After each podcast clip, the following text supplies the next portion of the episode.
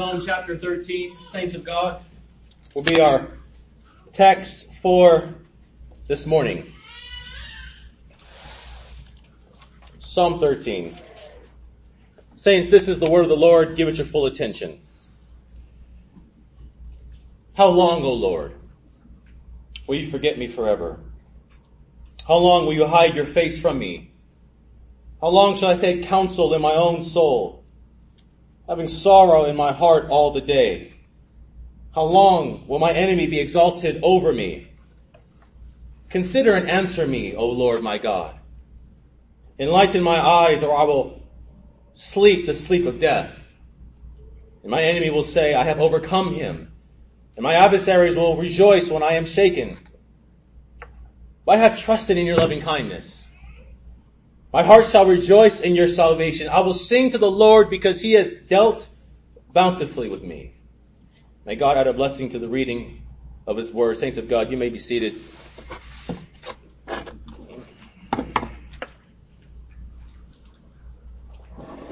It's fitting that we look at one of David's great prayers on a day in which we will have corporate prayer. What do you do, saints of God, when your enemies won't leave you alone? What do you do when you feel anxious in your soul and you must take, and you're left to taking counsel in your own soul?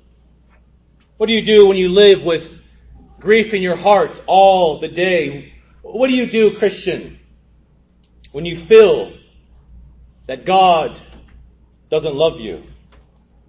When it seems like God has abandoned you? What do you do, congregation, when it seems like prayer is no longer working? When it feels like when you pray, God is simply ignoring you? What do you do? If you were to tell David, what do you do? David will say, well, the answer is simple, Christian. The answer is simple. Have faith and pray. Have faith and pray. It's a simple answer, is it not? But given all of what I just said, it's sometimes the hardest to do. When your world itself has gone dark. And when you feel like the one who is the only one that could give you light is not giving you light, to continue to pray can be challenging and to be difficult. To continue to have faith can be a great obstacle for us. But saints, this is the situation we find our, our brother David in in Psalm 13. In Psalm 13, we see David not as the conqueror of Goliath.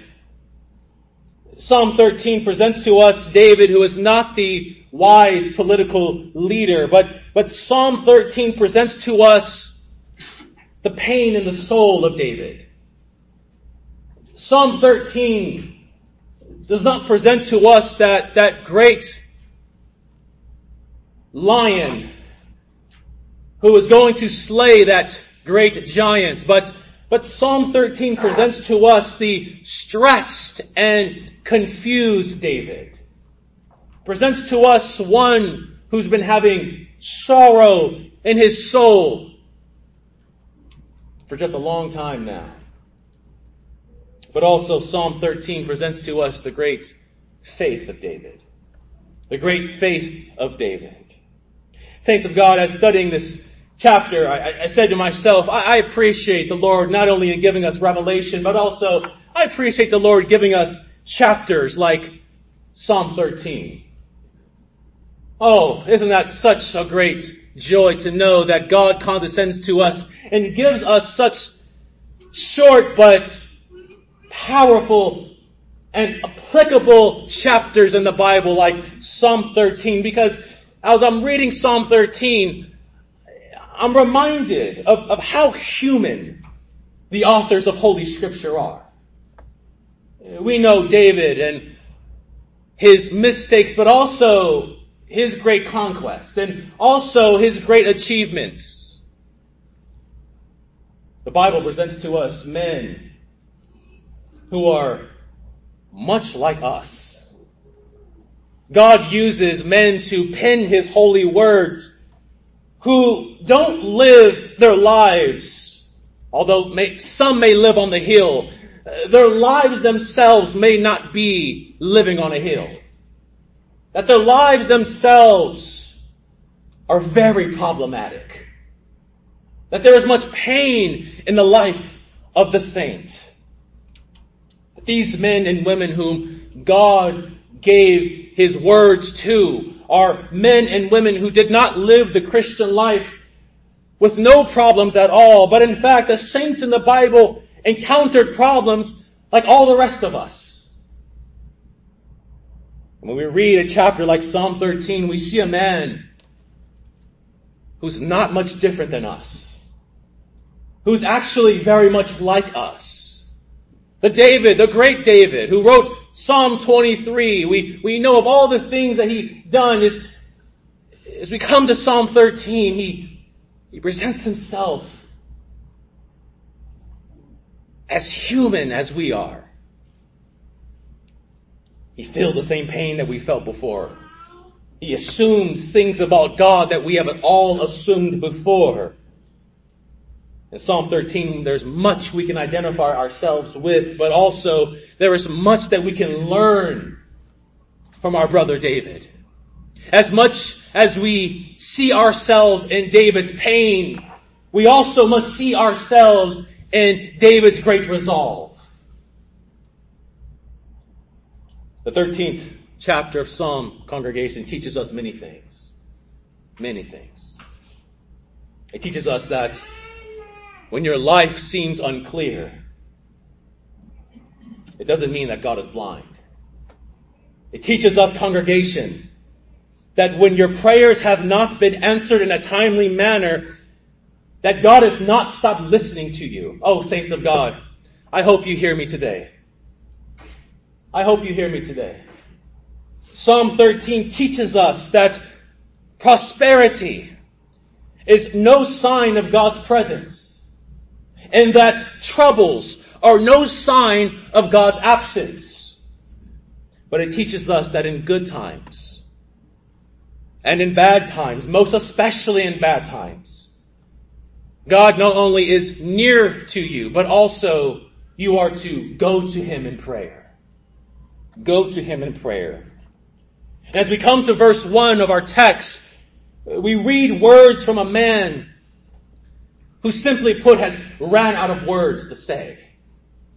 Verse 1, David is saying things it would seem improper. It, would seem unfitting especially to the one whom he is praying to, whom he is talking to. Have you ever been there, congregation? When you've prayed so much that you simply no longer know what to tell God. That you've prayed for the same thing and the same thing and has not been answered. You feel like you're just wasting your time. What else can I say to God? What do you tell God when you can't find the words to say? Consider with me verse 1. How long, O Lord? How long, O Lord? Notice, saints, David starts his prayer not how we would start our prayer. Not how the Lord said to model how we are to pray. Our Father that is in heaven, hallowed be your name. David does not begin his prayer with a declaration of who God is. That's how we would begin our prayers. Lord, you are so good. Oh Lord, you are so wise and loving. No, David doesn't begin that way. David doesn't even start his prayer with praise. He doesn't praise God for who he is and what he has done, but rather David starts his prayer with a question.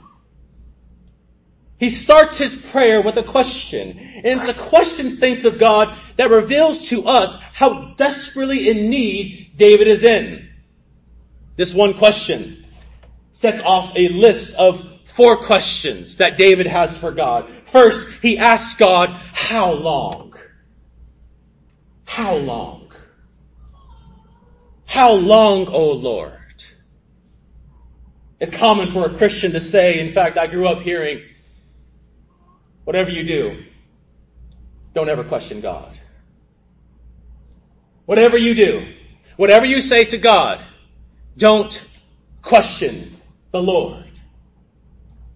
The saints of God, that is far from how Christians act in the Bible. Habakkuk asked the Lord, O Lord, how long shall I cry for help? And you will not hear or cry to you violence and you will not save? No, the saints ask God questions. The saints present to God questions. You see, saints, it's not wrong to question God. If your questioning of God comes from a place of faith. Do you remember what James says? But if any of you lacks wisdom, let him ask of God, who gives to all generously without reproach, and it will be given to them. But notice, how are you to ask God? But he must ask in faith, without any doubting. You must ask in faith without any doubting. James' criteria for questioning God is what we see in our verses this morning, do we not, congregation? See, David is not questioning God as if he's lost all hope. In fact, David is not questioning God as if he is now in the sin of despair.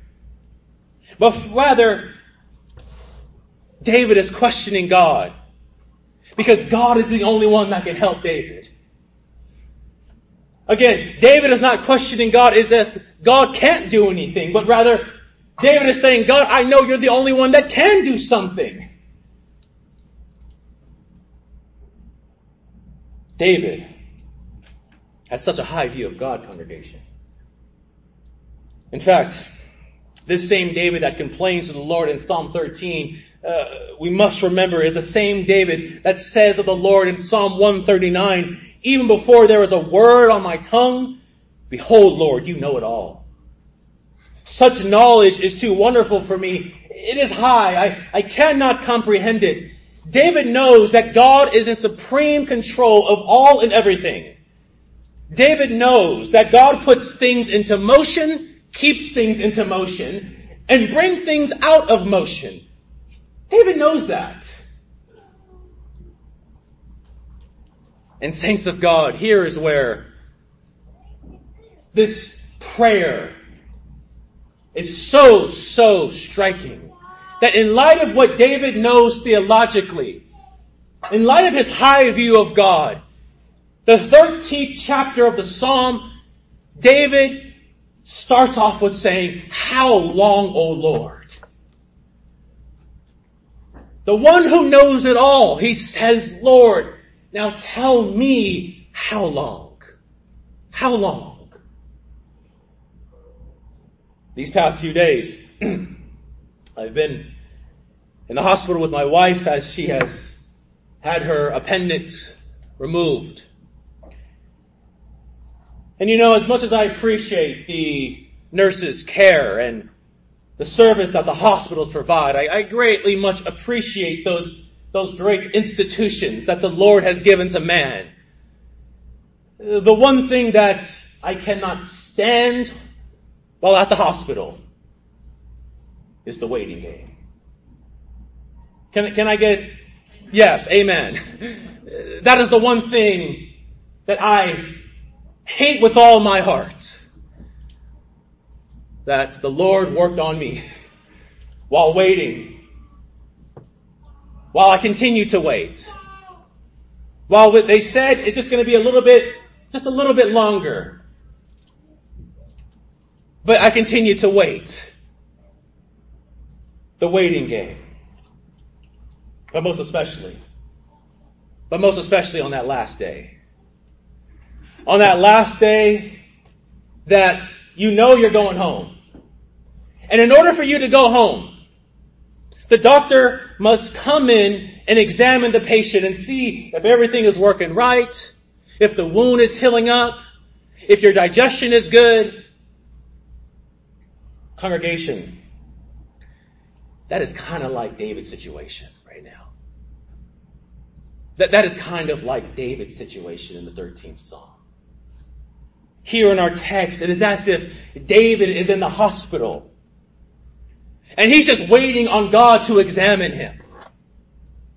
He's saying, God, how long are you going to take for you to get to me and examine me? How long, Lord? I need an examination. So how long? How long is my wait? Congregation, you can sense from David's opening words that he feels a sense of divine abandonment. Of divine abandonment. Saints of God, hear me now. Have you ever been there? Have you ever been there? The pain in my body won't go away. How long, O oh Lord? You, you, you know my marriage is struggling. How long, O oh Lord? You know my financial crisis. How long, O oh Lord? You know my work schedule. I can't be with the saints as much as I want to. Oh, how long, O oh Lord? The car continually continues to, to break down on me. How long, O Lord? All of us at some point, congregation, have asked the Lord this question. How long? How long? And notice what David says next in verse 1. Will you forget me forever? Will you forget me forever? David is not only looking for a resolution to his problem. It's almost as if David is saying, I don't even want my problems resolved. But would you just talk to me? Or Would you just show me a sign that you hear in me? You know God. Or rather, you are the God who knows all. The God who doesn't forget anything except the sin that we have been forgiven of. So Lord, why are you so silent when I talk to you? Oh, saints, I'll be the first one to raise my hand. In feeling what David feels. Have you ever felt this, congregation? That not that you've been forgotten by just some random person, but when you feel like you've been forgotten by God. Have you ever felt like you were left to deal with your problems all by yourself? That God doesn't even hear you, but even worse, maybe God has forgotten about me.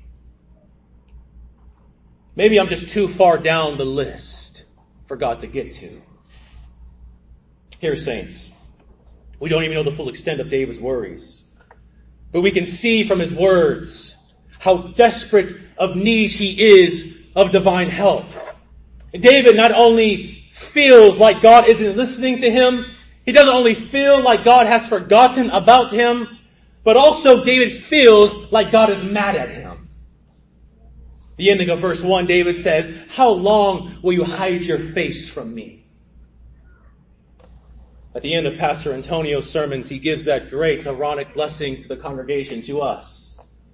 May the Lord bless you and keep you. May the Lord make his face to shine upon you and be gracious to you. May the Lord lift up his countenance upon you and give you peace. Praise the Lord essentially for God's face to shine upon you is for God to be good to you. It's for God to be good to you. It's to receive the blessings of God. But notice what David is saying. David is saying, how long will you hide your face from me? Here David assumes what we all assume when we feel like God doesn't love us, hear us, and has forgotten about us. Ah, God is mad at me. He must be mad at me. He must be mad at me. I mean, that is the only, that is the only logical reasoning, right? That, that God doesn't hear me because He's mad at me. And the reason why we come to that conclusion, saints of God, is because that's how we act. That's how we act. When we don't want to hear someone, when we want to forget about someone, wives, you know this well, being in relationships, especially my wife who's listening to me, being in a relationship with a very difficult male, when you don't want nothing to do with them, you're mad at them. You're angry with them. And see, we take our human experience and what we do is we apply it to God. We take our ordinary human experience and how others act toward us and how we act toward others and we just apply it and run it to God. That congregation is what David is doing. That's what he's doing. He's essentially asking God, Lord, why are you mad at me? What did I do, Lord? Why are you so angry with me? And I can sympathize with, with David's question because in this whole chapter, if you read it, we get no evidence or indication that David has done nothing wrong. There is no sin that David is repenting of. He has no, no clear indication that David is on God's bad side. And so you can see why David is so confused. We can surely identify with David, can we not, congregation? Especially as we come to verse 2. When David says, how long am I to feel anxious in my soul? with grief in my heart all the day. But I love the way the ESV translates this. It says, how long must I take counsel in my own soul? That is to say, there is no therapist that can help David. There, there is no social worker or doctor that could help David with his problems. There is no one whom David can talk to mommy and daddy is not around, even that best friend who loves to give advice isn't there.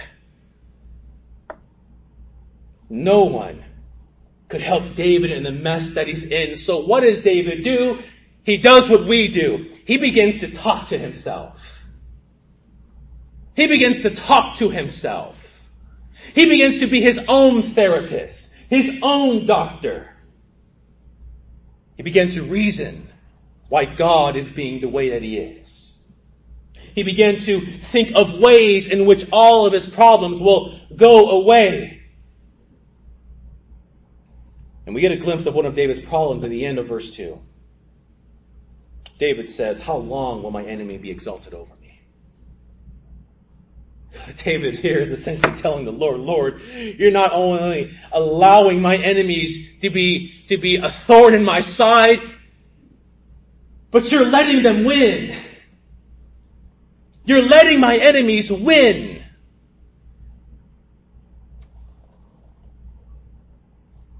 In this live congregation, especially in the times that we are living in now, maybe the easiest way to make an enemy is by simply telling them that you're a Christian. By telling them you're a Christian.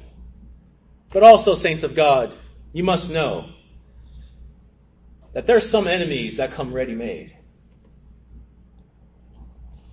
That there are some enemies that are not waiting for you to fail, but from jump, they're already on you. They're already your enemies. David even says in verse, verse 4, how if he sleeps the sleep of death, his enemies will, will delight over him. not being around. Oh, saints, just live righteously unto God in the public square and see your enemies mount up against you. Just go against the grain a little bit and see your enemies start to come out. David not only sees his enemies, but he sees his enemies exulting over him. And this, saints, is what caused David such great, great sorrow. He says, Will grief in my heart all the day, with sorrow in my heart all the day. Have you ever been there, congregation? You wake up, sorrow is there. You go have breakfast, sorrow is there, sitting there with you. You go to work, sorrow is riding shotgun. You get to work, sorrow is in the next building. You get off from work, you come home, eat your dinner, sorrow is there. You go to bed at night, sorrow climbs in the bed with you. You wake up the next morning and sorrow says, Good morning. Saints, have you been there before? When sorrow is there not just for an hour or two, but all the day. All the day. Let's get to some resolution here. What's David's problem with these complaints? What's the problem with his questioning of God? One of the problems is found in the beginning of verse 2 when he says, How long must I take counsel in my own soul? How long must I take counsel in my own soul? Now, why is that a problem? Why is that a problem? Well, when life has begun to have its way with you, and the problems of this world are with you all the day. What we don't want to do, first and foremost, is try to reason and think our way out of the problems. That's what we don't want to do. We don't want to reason and think of why we are in this mess. Because when we reason and think our way out of problems, then we come up with false ideas like, God must have forgotten about me. God must be mad at me. God must not love me anymore. Saints of God, if you don't take your problems first and foremost to the Lord,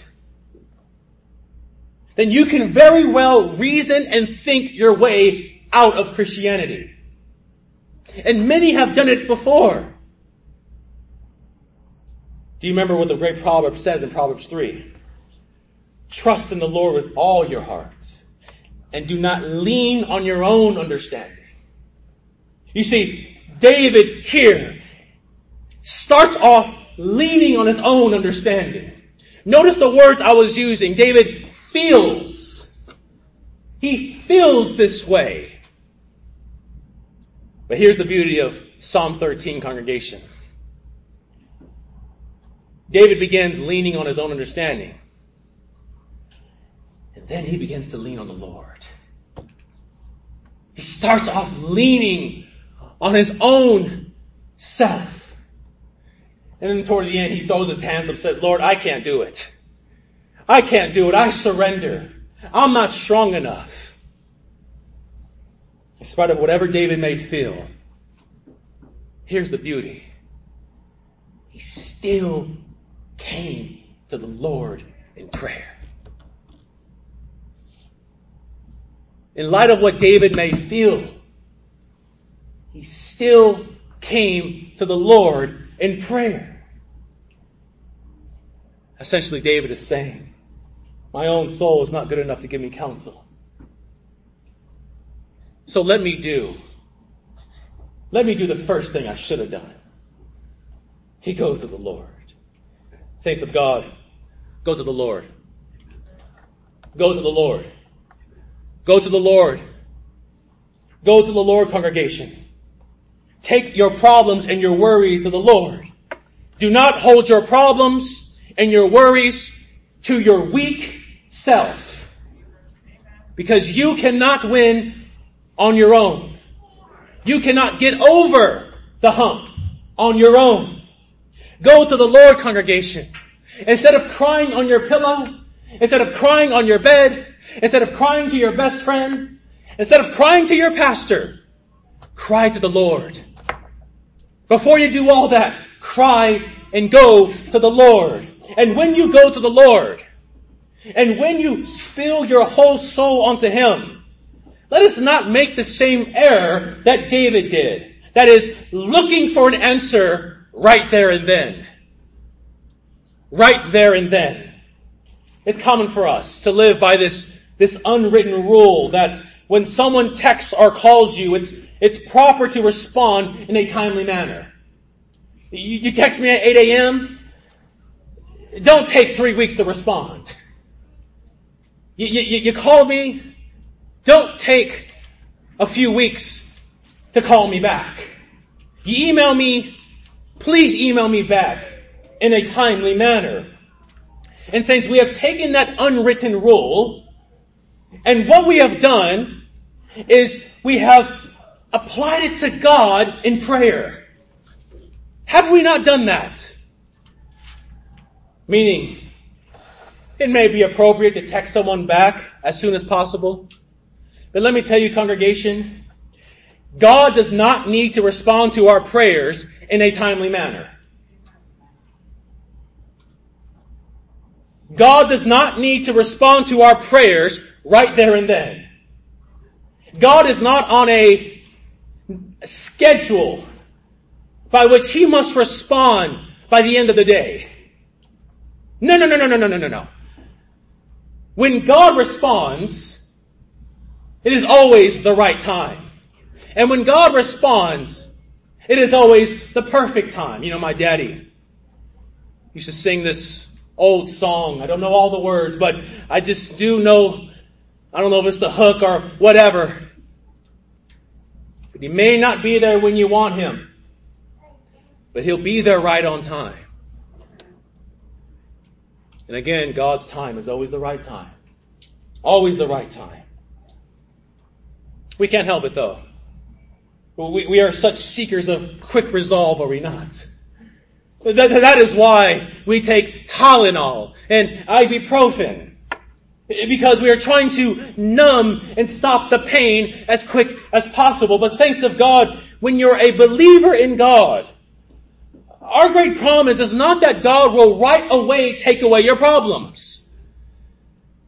Not that when problems are in your life, once you pray, they stop being in your life.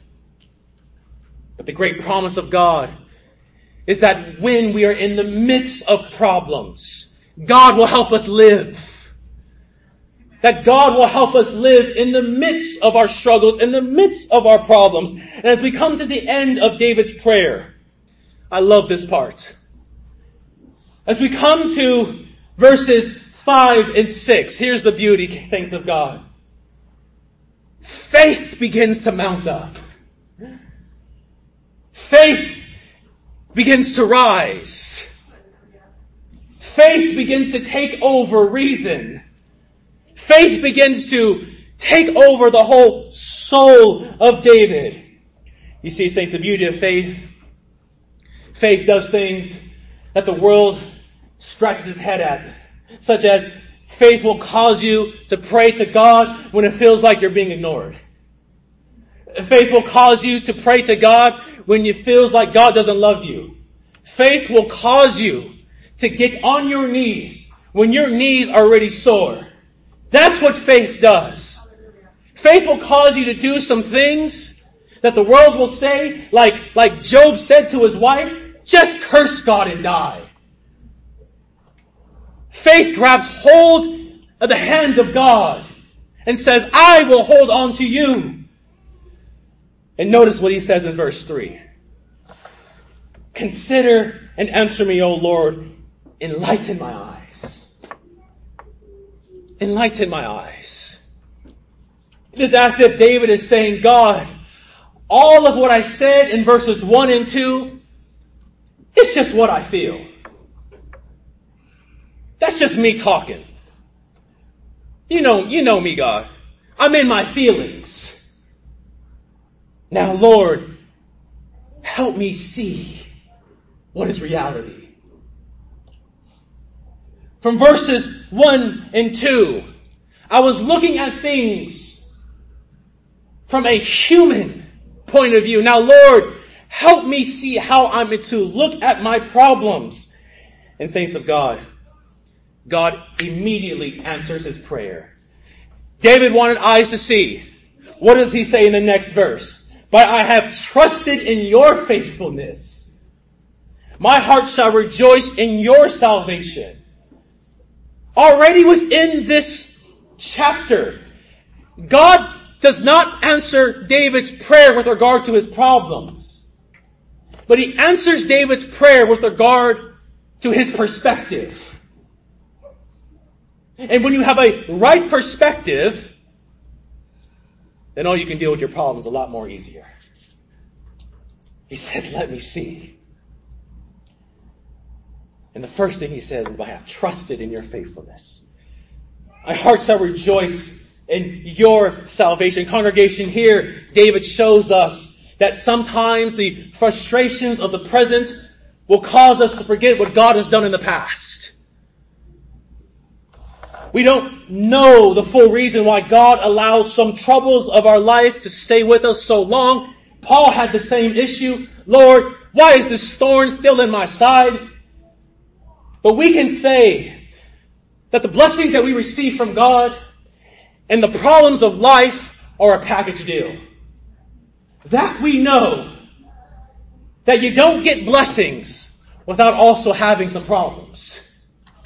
That you don't get God's favor without also getting God's refining. In other words, congregation, if you've been asking God to take away something from you, and for whatever reason God has not taken away yet, you're still stuck. You still have the same problems. You're still in that that, that season of suffering, saints of God, that may be a clue that the same God who blesses you is also the same God who puts stuff in our lives to keep us humble.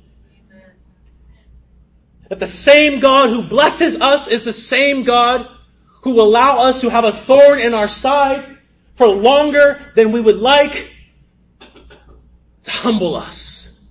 To humble us. That the same God who feeds us, the same God who clothes us, the same God who is constantly showing us the riches of His grace is the same God who gives us problems that will keep us on our knees in prayer. You think God won't do it? He does it all the time.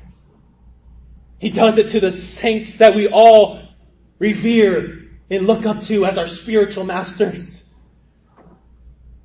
They all went through the mess of life.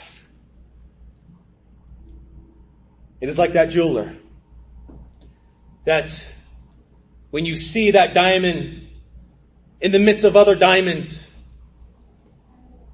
it's not really that special. But when that jeweler puts that black velvet backdrop on that glass screen and, or glass case and he puts that diamond right on the center, what do you begin to see? you begin to see things that when that diamond was in the light, you couldn't see. You begin to see things in that diamond, the clarity, the beauty, that when the light was on, you didn't appreciate. When the light was on, you didn't see it for what it is. Saints of God, sometimes God shuts the lights off in your life. Sometimes, saints of God, God allows your world to go dark for a little bit. In order for us to remember and see how bright of a light He truly is. You see, when everything is going good, yes, we praise God. But when everything is going bad, that's when we see how good God is. God sometimes puts that black velvet backdrop on our lives and covers our world in darkness so that the only light that shines is Him. And we are to remember His goodness. We are to remember His love for us, His kindness toward us. Oh, hear me, saints. Because you know, we all have spiritual amnesia. All of us. We all have spiritual forgetfulness. All of us. And it doesn't take much for us to quickly forget how good the Lord has been to us. Two tragedies that the Lord has, by His grace and mercy, worked out and will continue to work out has happened in my family. One, my brother Tony had to be in the hospital for an extended period of time, almost lost his life. My beloved wife, emergency surgery. Saints of God, in those times, when my world was going dark, oh, how quick it was easy for me to just say, Lord, do you love me? That's easy. That's easy. But rather, God, and if He gives you the grace to cooperate, cooperate. So that when you're in that waiting room in the hospital, when you're in that room, you see people on their deathbed, people sick, you can still say, God, you're good. Oh Lord, you are good. Saints of God, when your soul is sorrowful all the day, when the burdens of life are too much for you to bear, if you can remember the words of St. Paul in 2 Corinthians 4:17, for our momentary light affliction is producing for us an eternal weight of glory far beyond comparison. Saints of God, if you can remember in your moment of affliction the words of Micah in Micah 7, but as for me, I will be on watch for the Lord. I will wait for the Lord, my God and my salvation. My God will hear me. Though I fall, I will rise. Though I live in darkness, the Lord will be a light for me. Saints of God, if you are in the midst of some struggle, if you're in the midst of pain, if you can remember Job's words in Job 13, though he slay me, I will hope in him. And if you can't remember all that, if you can't remember Job's words, if you can't remember St. Paul's words, if you can't remember Micah's words, just remember David's words in, in Psalm 37. I have been young and now I am old, but I have never seen the righteous forsaken Saints of God, we must hold on to these truths. When sorrow, when sorrow is in our lives. And what's the great result of David's prayer? What's the great result? It's the best part of the whole text. Verse 6. I will sing to the Lord. Because He, because He has looked out for me. Oh, go. What started out as David's pain ended in David's praise. What, what, what, the same voice that was complaining to the Lord is now singing to the Lord. What that means, congregation, is that when you're going through something, prayer will turn your pain into praise. Prayer will turn your pain into praise. And congregation, when David says, I will sing to the Lord, the best time to sing to the Lord is not when everything is going good. But the best time to sing to the Lord is when the bottom falls out in your life. Is when you got some sorrow in your soul. Is when your heart is broken. That is the best time to sing to the Lord. Saints of God, this is what God does to us in prayer. God will do things to us in prayer that the world cannot understand. God in prayer will give you a smile when you ain't got nothing to smile about. God will give you, uh, keep you running when there ain't no one chasing you. God will keep you laughing when there ain't nothing funny. That God will give us a song to sing when the bottom falls out in our life because in prayer, what the world doesn't know is that in prayer, God reminds us that He causes all things to work together for good for those who love Him. That's what the world can't know. That's why the world asks us, why are you smiling? When I know you're in sorrow. Why are you laughing? When no one has made a joke. How are you able to keep moving when you're in some quicksand? Because we know, we know that we worship a big God. That we worship a God who has dealt with and continues to deal with problems that are much bigger than mine. Because God will work all things out. I'm going to wait on the Lord. I'm going to wait on the Lord. And my eagles will come. And I'm going to fly with them. Saints of God, this sermon is really just to tell you this one thing. Go to the Lord in prayer. In good times, go to the Lord in prayer. Bring your worries to the Lord. Bring your problems to the Lord. Bring your complaints to the Lord. Bring your questions to the Lord. Bring your fears to the Lord. Bring your tears to the Lord. And when you do, and when you do, remember the words of St. Paul in Ephesians chapter 3.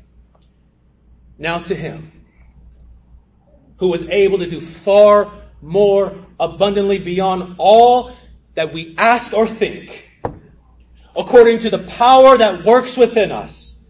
To him be glory in the church and in Christ Jesus to all generations and forever. Amen. Let's pray.